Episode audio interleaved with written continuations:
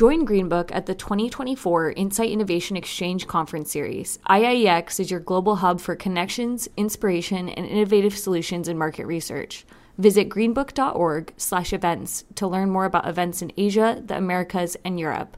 Use the code podcast for 20% off general admission on all upcoming events.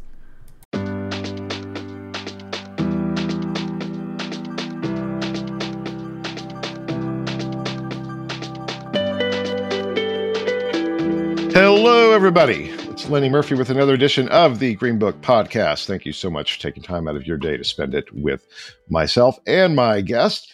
And my guest today, we've been trying to get this scheduled for over a year, and the fates just did not align, but now they are. And I'm so excited to have Mark Truss, the Chief Research Officer of VML, on. Mark, welcome. Lenny, thank you for having me. Glad we finally got this worked out. Well, you know, I've been bugging you for I mean, how, how long have I been? Mark, come on, you got to come on. So yeah, I'm glad it worked. I'm glad it did too. So, Mark, for those who, who don't know you, why don't you give a little bit of your background and your CV, if you will, in a condensed form to kind of set the stage? Sure. So, I've been in the industry just shy of forever. I spent about the first half on the vendor research side of the business at the NPDs and Ipsoses of the world then came over to the advertising agency side of the business.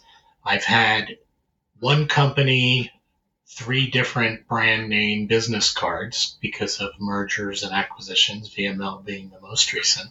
I'm a part time adjunct up at Columbia teaching research and insights and strategy uh, as part of a graduate program. I sit on a couple of boards. Uh, I'll put that out there now because I'll may mention them somewhere along and just for transparency. So I sit on the ARF's board and I sit on the A- AEF's board, the ANA's Educational Foundation. And maybe as you can tell, I'm a musician, so I I play in a band of, of research folk actually. So of course we are we are called the Outliers, right? Because it had to be something. Oh, research. so Joel Rubinson, you play that with Joel. Correct. Joel plays with me. You got that right, Lenny. All right. Exactly right. Very cool. I did not I I did make that connection. I did not know that you did that. And I assume you're based on the Fender. You guys, audience, you're not seeing this. Mark's wearing a Fender hat. So you play guitar? Correct. Okay. All right. Well, Joel gets up there with his harmonica. Exactly. Okay. very cool. Very, very cool. So so first question you know knowing that background what was the most surprising thing going from the coming from the dark side right yeah. Uh, yeah. the supplier yeah. side into the agency can just kind of frame that up of the, the i think the context of now your perspective is you know this now working through the, the agency side yeah i mean it, w- it was a bit of culture shock for sure um, and i i think I think it's more about the orientation of a researcher in those two different types of organizations. So at a at a research vendor, it's much more about getting to an answer, right? So a cone with a big part at the top and a small part at the bottom, and really trying to drill down and get to an answer. But at an agency, it's almost flipped the other way. If the vendor side is more convergent, let's converge on an answer. Agencies often are the other way, they're divergent, which is here's some ideas, here's a problem, here's some hypotheses. What are all the different ways this could come to life? What are all the different dimensions and contextualizations of a consumer experience as it relates to that topic? That might be pertinent to what we're trying to do. So it's much more exploratory. It might sound trite, much more creative in the way you approach it. It's not so what is the right answer? It's what's the realm of possible right answers and what could those be? So to me, it's a very different approach. I mean, we still do some of the stuff you'd see at a vendor, which is, you know, which of these ads performs best and why, and but but it has much more of an exploratory feel to it often. And how's that played out over the we'll, we'll avoid the dreaded two-letter word for the moment. we'll get into that, but the just the the advent of digital overall and the focus on analytics and information that is simply available by default because of the form factor of the marketing. So, what kind of what does that evolution look like? And, and maybe we'll, we'll spring off of that for that other topic. yeah, you know, in the beginning, I think when when I don't want to say when analytics was born, but I want to say when it became sexy, which were two very different things, right? Analytics have been around for a very, very long time, but probably late 2000s, it sort of became the sexy thing due to digital. I think at first there was some competition between analytics groups and research groups until we figured out just how adjunctive and complementary the two types of research and insight are, and how both can be used to great quantitative effect and great qualitative effect. But there was, we clearly worked out pretty quickly that there was sort of a cadence. Hey, we found this. What could you do to help us understand why or what? Or you found that. What can we see that's actually happening in the digital world that supports that? Or how do we bring the two data sets together, right? Sort of what I used to call research alchemy. And it took a little bit, but I think we, we figured it out. And, and, you know, we're, we're sort of, I think today in a world where it's more about specialties than it is about department names and, and on almost every project, assignment, whatever, there's someone from the more traditional research world, someone from the more traditional analytics world working together and kind of figuring out what's the best way to do this. What would that flow look like? I mean, so let's say, okay, there's a creative that we want to test because we have the ability to do traditional testing, but also live A/B testing now. So, can you give you know the audience an example of what a? I'm sure nothing is typical, but I'm also sure that there is an approach, uh, a flow that yeah, this works most of the time. And and what does that look like? I think it depends where you are in the process, right? So, at an advertising agency, there's a process that begins with, you know, collecting data, understanding all the different dynamics in a category. What do the what do the does the target audience who is the target audience? What what lights them up? Uh, how do we segment them? All that kind of basic blocking and tackling that is probably the vast majority of the time before you even get to a situation where you're creating ad like objects. So sort of discovery, strategy, understanding up front. And then, you know, as you develop ad like objects, that becomes more about testing in some way, shape, or form. Maybe it's an A B test, maybe it's a piece of research, and then measurement on the very back end. You know, how did it do? And I think at, at the beginning of the process, it's probably in equal parts analytics and research working side by side, as I described before.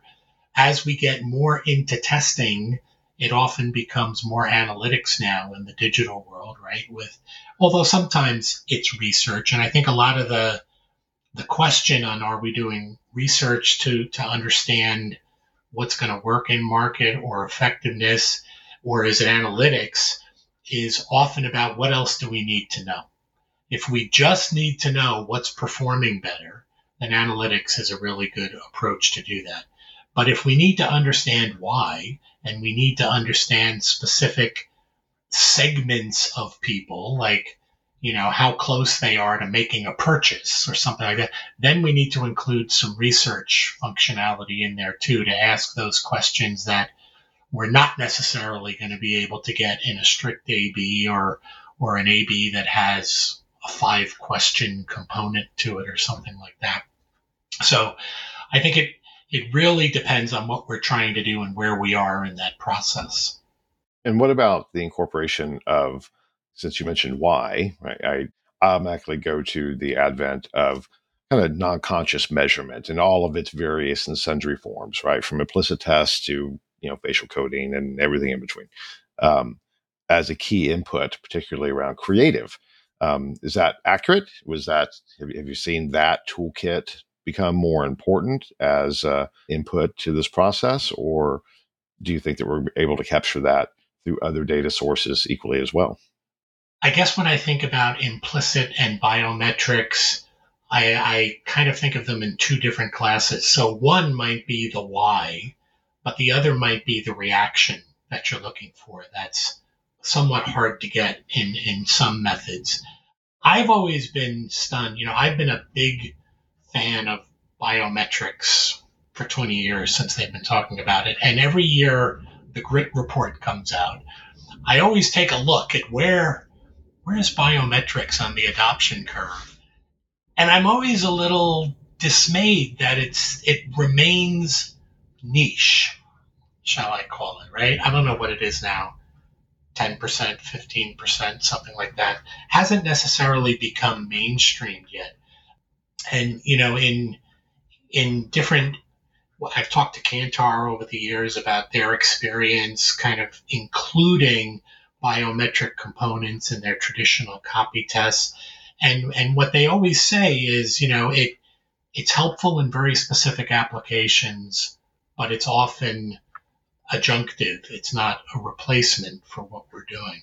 So I love it because I'm a firm believer that often we need to look below the surface to really understand what people are saying. People often, and it's not because in research people are being, they're trying to lie or present a point of view that's not really what reflects their, their true motivations.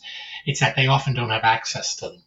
They don't really know, most people, you and me included probably, don't really know what motivates us to do certain things, or we misattribute our motivation to something that sounds plausible, reasonable, or or makes us feel good about the decisions we make as opposed to what really motivates us. So trying to get to those types of things to me are really important, and that's where I think biometrics play a big role.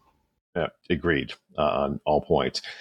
And I would argue that it's becoming more important because of the fragmentation across media channels, right? I mean, yeah, pinpoint targeting for very specific populations. I mean, I know my media habits are radically different than they were even just two years ago. So, very specific, very targeted. And I've observed that the advertisers are not targeting me very well with some of the ads that I see on some of the channels that I absorb, you know, media on. And like, I really just need to reach out to these folks and say, you got to do a little bit better to understand what motivates folks like me and my cohort that are engaging here. So, do you think that's is there accuracy to that?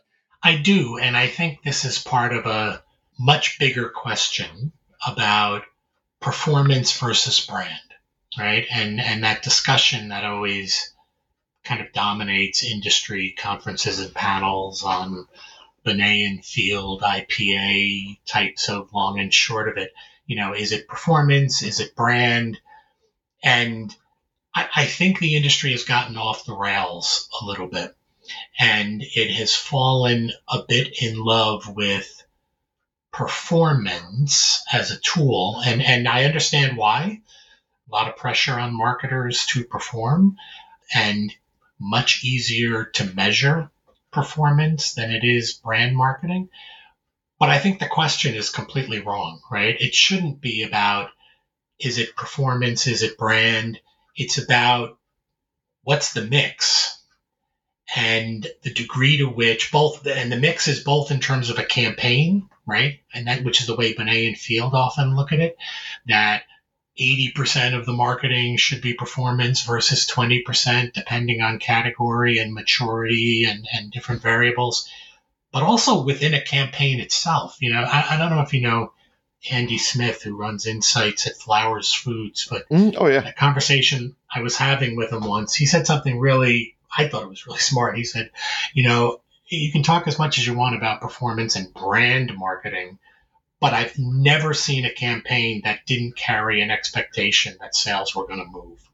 I don't care how brand you thought that was, how much you're investing for the future there's still an expectation that it's going to move product, right? So, you know, when I heard that, I said, you know, you're right. Everything is performance marketing. It's shades of where the focus is on those. But I don't know. Maybe I didn't answer the question. That's what it made me think about when you said that. No, that, that was great. And yeah, Andy, shout out to Andy. Um, Andy's uh, Andy's great. And you know, I've always framed up in my head that the the kind of the marketing life cycle, just overly simplistic, is to to engage, understand, and activate. Right. That's that's the process. And that activation, that's that performance piece, because ultimately our job is to sell stuff. Period. Right. I uh, actually had somebody, uh, an executive at Nielsen, uh, years ago. They were trying to recruit me, and and uh, we anyway, it's a long story, but asked me what is what is the ultimate goal of insights? Well, to answer questions. No, the ultimate goal of insights is to sell more stuff, and whatever that stuff is, a concept, a product, doesn't matter. And that we often, I think, to your point, we lose sight that that's there's this funnel, this process we have to look through uh, and everything has to serve towards a step of getting to drive to sell more stuff. Ultimately, we're selling something, right? Whether that's an idea, whether that's a point of view, or whether it's a real product that people have to put coin down for. You know, coming out of the brand world, I do understand the role of brand in propping up that sale at the end. And I think that's what Binet and Field often talk about is that it's not brand or performance. It's not brand for the sake of building a brand. It's that when you build a brand, it makes the performance side work that much more powerfully and, and that much more easily to, to make the sale, right? Because people already know what it is. They know what it means to them. They have a certain feeling when they experience it, all that good stuff, right? So again, it's the wrong question to be asking brand of performance, brand of performance. It's really about how do you integrate the two of them in a very smart and clever way such that you're making all of your media investment work harder for you.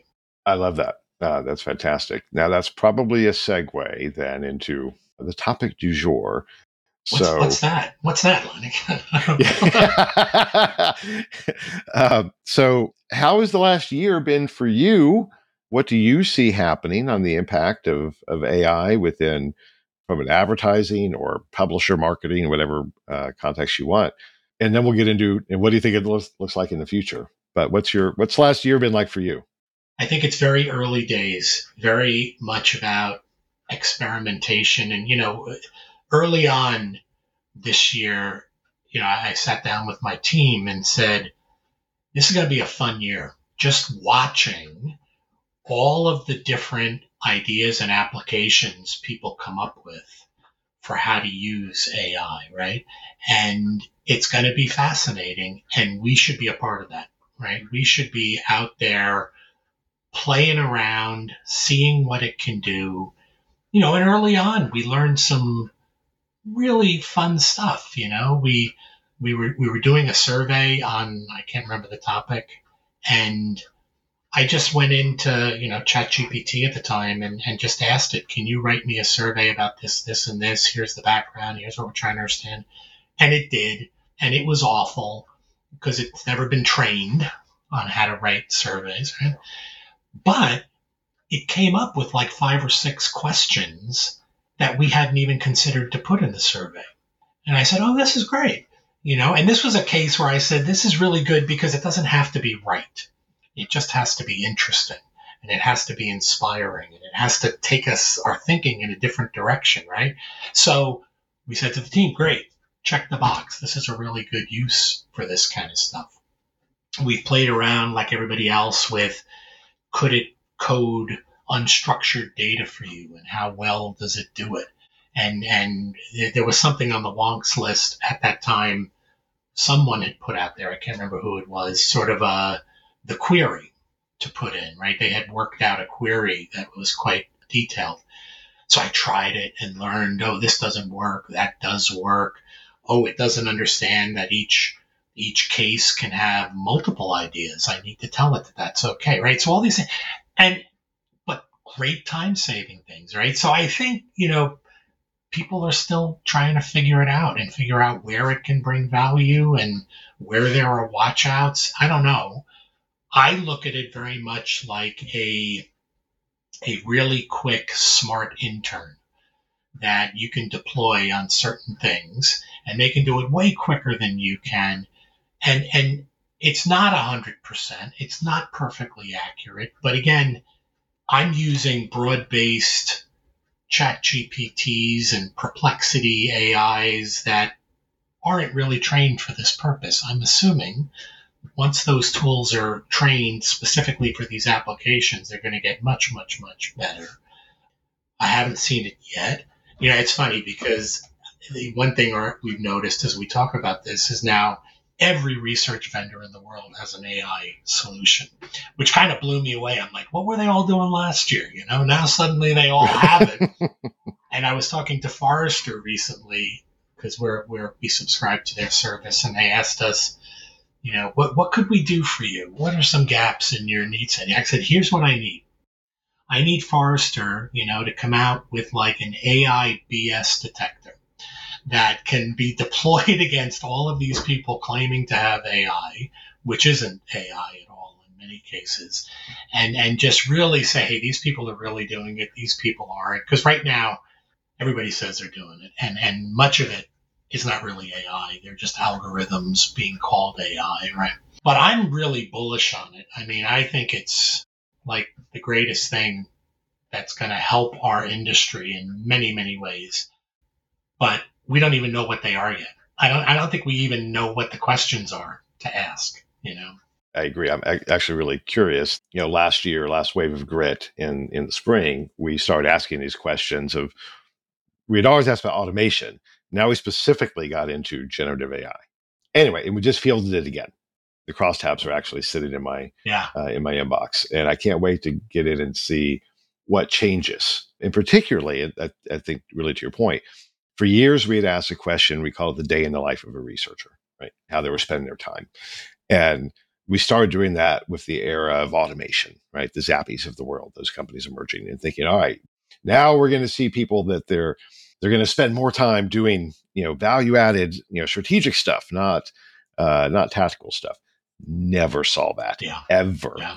Yeah. yeah. nope. People just did more of the same. Yeah. That's what automation allowed so I'm curious to see now whether, to your point, generative AI, are we just seeing that people's bandwidth is just increasing even more of doing more of the same? Or will this be the tool that allows us to do some different things? I think the latter. I think the potential for the latter is there. Absolutely. Even the use case of, to your point, of, of just dealing with unstructured data. So such a huge time savings. Even though it may not be perfect, it's pretty damn good. And text, I've always been a fan of text analytics, and it, it does so much better than anything with text analytics. Now, what about on the creative side? Because I mean, you know, the stuff that we talk about is all with AI applications. It's really kind of geeky and wonky, but some of the creative stuff that I see happening, it's like, oh my god! Yeah, uh, I yeah. mean, really, like literally saying, make me a video showing Mark and Lenny fighting aliens. Boop! You know, it's insane. So what do you see happening on that front? And and what do your what do the agency folks think about that, especially your creatives? Are they like, yeah, Yeah. this is great, or like, whoa, no? Not, I haven't seen much on the production side, which is kind of what you're talking about, right? But I do think it is being used on the inspiration side. So early in the creative development process, to get ideas, to play with images in your mind that you may then, you know, turn to another tool to, to actualize in the real world. And, and when I say that, I'm talking about big agencies catering to big clients. So a company like VML, who you know has Ford as a as a client, right? For those types of agencies, I don't think they are using AI as the creative tool. Smaller agencies who are maybe catering to small and medium sized businesses or the small and medium sized businesses themselves, this is like a democratization moment, right? Where suddenly they have access to up their advertising game where they couldn't really do that before. And there's a couple of tools out there that I think do a pretty good job of that. So, not seeing it a ton right now as a tool. Although, you know where I am seeing it? Where AI is the advertising idea, right? It's, it's not that they used it to get to the idea, it is the idea. And I'll give you an example. And this came out of VML, and it was for our client Sherwin Williams. And what they used AI for is instead of going and picking out color chips at your local hardware store or going online and doing that, you could articulate to an AI machine, a chatbot, what you wanted that color to feel like and look like. So people would say, Hey, listen, I'm looking for an ocean breeze. I want a color that evokes an ocean breeze on a warm Caribbean beach. And it would bring up a color. And then you would say, you know, a little less blue and a little more, and it would custom design a color for you based on your language and then give you the, the formula for you to bring to your local Sherwin Williams store and say, here, I want this color. And I've seen a few instances of that where the AI is the creative idea as opposed to using AI to come up with or produce a creative idea. So I'm seeing more of that, which I think is really interesting, right? And and in a creative company, maybe I should expect no less, right? Me as the research guy, I would think of it more in a literal aspect, but they're thinking of it in a much broader aspect, which I think is kind of cool. Well, that back to the point around targeting, right? I mean, we've been talking about personalization forever. I was thinking Mark Pritchard's quote of P&G wants to have a one-one relationship with everybody on the planet yeah. in real time, which means the right message to the right person, you know, et cetera, et cetera, which means personalization at scale. And it would seem to me that this technology creates that virtuous cycle of rapid, agile iteration, personalization through data synthesis and then built in you know measurement tools as well so that we're always optimizing that. And i'm of two minds of that. So there's in this i always use the example i used to present and i would use the, the example of minority report and tom cruise walking through the mall and you know the personalized ads and thought this is our future and that's so cool.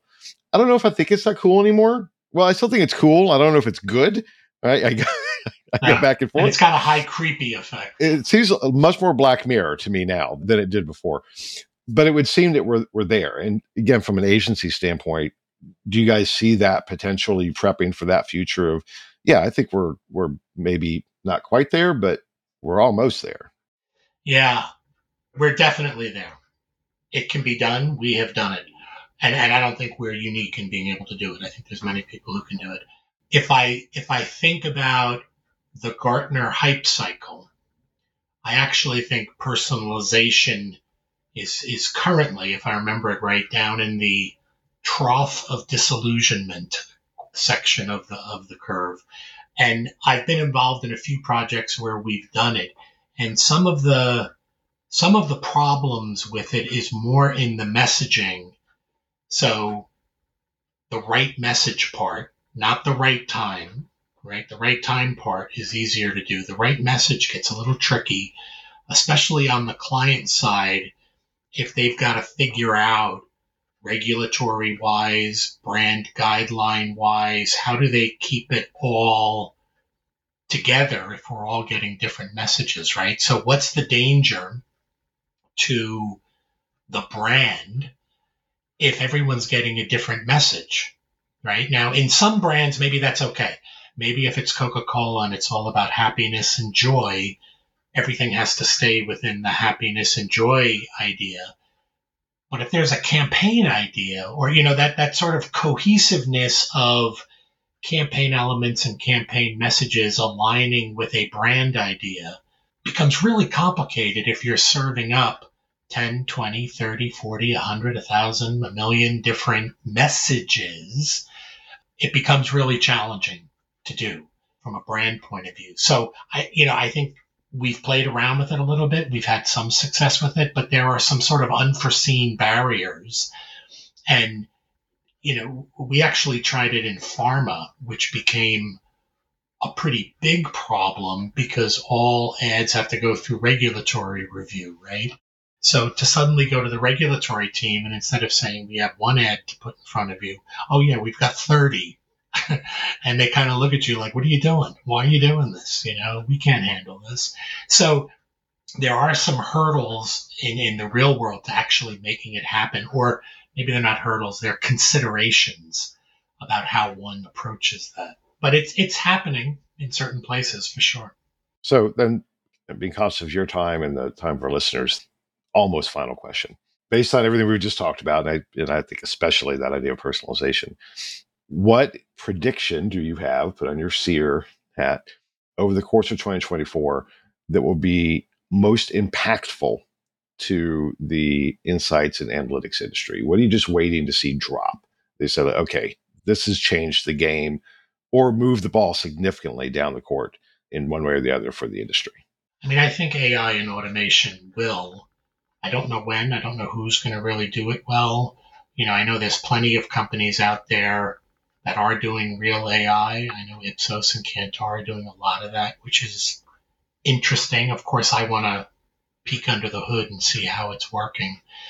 Here's what I'm hoping for this year, and maybe this is narrow, but it's a huge pain point for me, and it's sample quality issues. Terence McCarron CEO at OpinionRoute, had put out a prediction for this year that I'm not sure I'm going to get it 100% right, but it was along the lines of in this year, sample providers are going to back away from the implicit assumption of quality, which made me kind of go, hey, hey, hey, hey, hey, what are you talking about? You know, I think we already have that problem and we need to figure out how to fix that. But then when I think about two trends in sampling, right? One being synthetic sample and one being custom recruiting.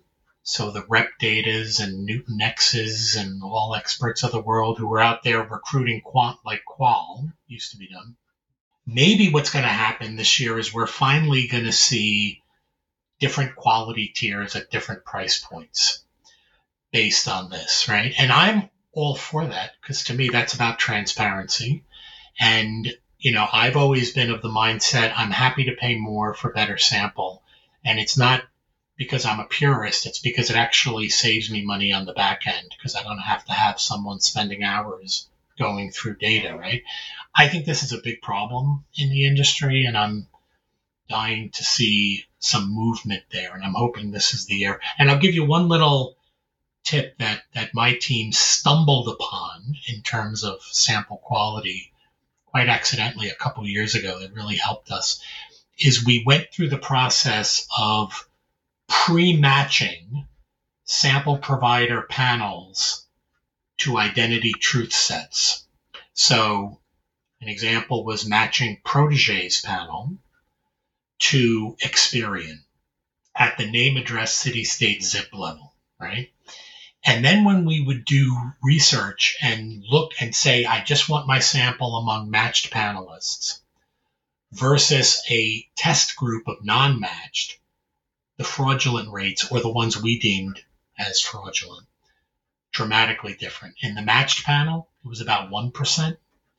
In the non matched, it was about 30%.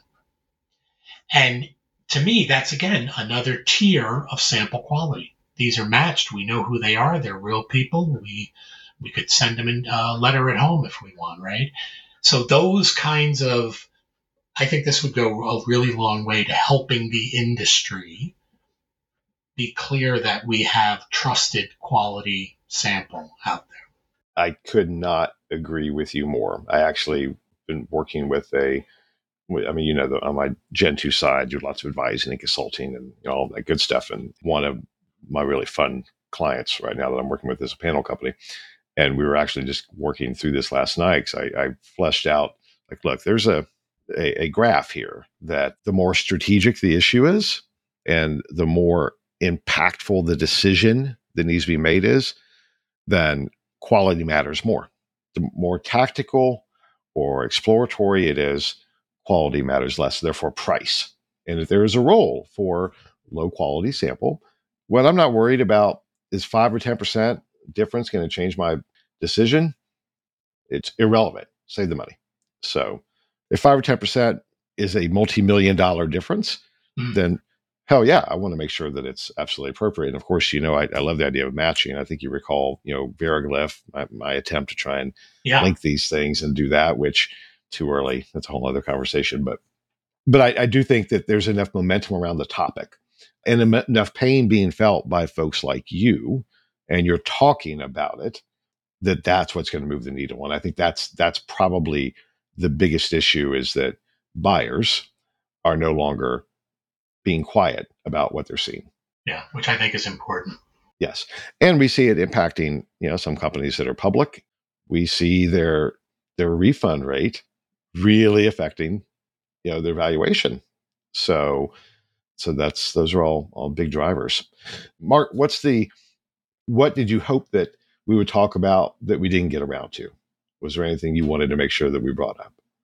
I don't know. You know, I, AI was the thing that I thought we would sort of really, you know, jump on. I think the other thing that we haven't talked about that I think is a big deal is in social specifically is influencer marketing and what that means to the industry and what it means to the inside industry. How do you measure it? How do you, I mean, it's kind of like the spokespeople of old, right? What does the spokesperson stand for? Do they eh, they, do they enhance our image? Are they contrary to our, you know, what are we trying to do there? And all the issues around influencer, which I find really interesting. There was a report in JAR paper, I think out of Australia, that found that with influencers, there's reverse double jeopardy. Bud Light, right? Is that as an example, for instance? well, sort of, but what not not that jeopardy, right? So the double jeopardy of small brands tend to suffer in two ways. Not only do this is Ehrenberg Bass kind of stuff, right? Not only do they have a smaller user base, but they're less loyal to them, right? And what they're finding with influencers is that the larger the influencer, the lower the engagement with them, which kind of intuitively makes sense, right? If you've got 5 million people following you, it's difficult to get them all engaged. But if you've got 10,000, it's easier. But it's sort of, I mean, these are things we're sort of learning in the marketing world as influencers become more important. How do we quantify their value to the brand?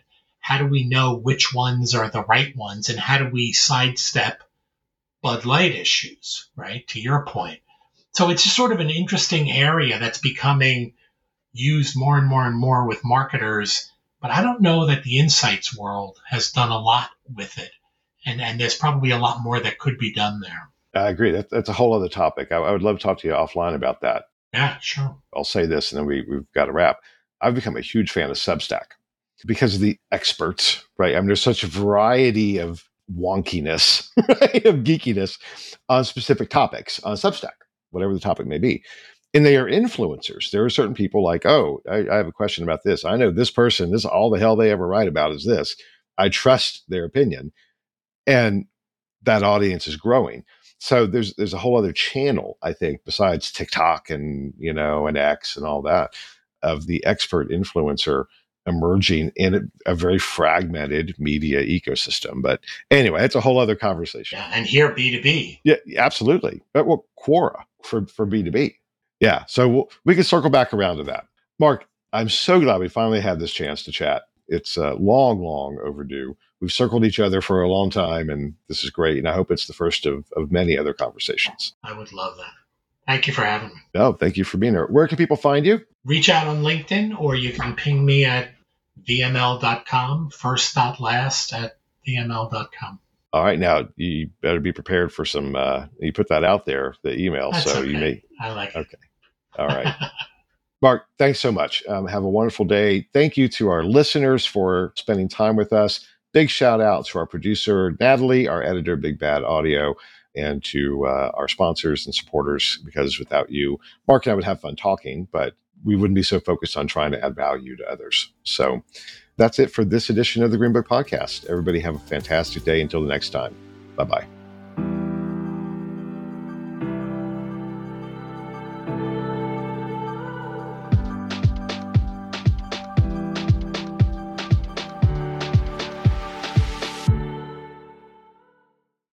Greenbook for the 2024 Insight Innovation Exchange. This global conference series, also known as IIEX, is where connections are made, inspiration is found, and innovative solutions are discovered. With more than 90% of attendees using IIEX insights to shape strategic business decisions, the return on investment is undeniable. Whether you're in Asia Pacific, North America, Europe, or Latin America, IIEX is your gateway to the latest market research best practices, tech innovation, and strategies for transporting insights into action. Nurture your career and business with insights from across the globe. And here's a bonus use the special code PODCAST to save 20% on general admission for all IIEX events. Visit greenbook.org slash events today to learn more and register. See you there.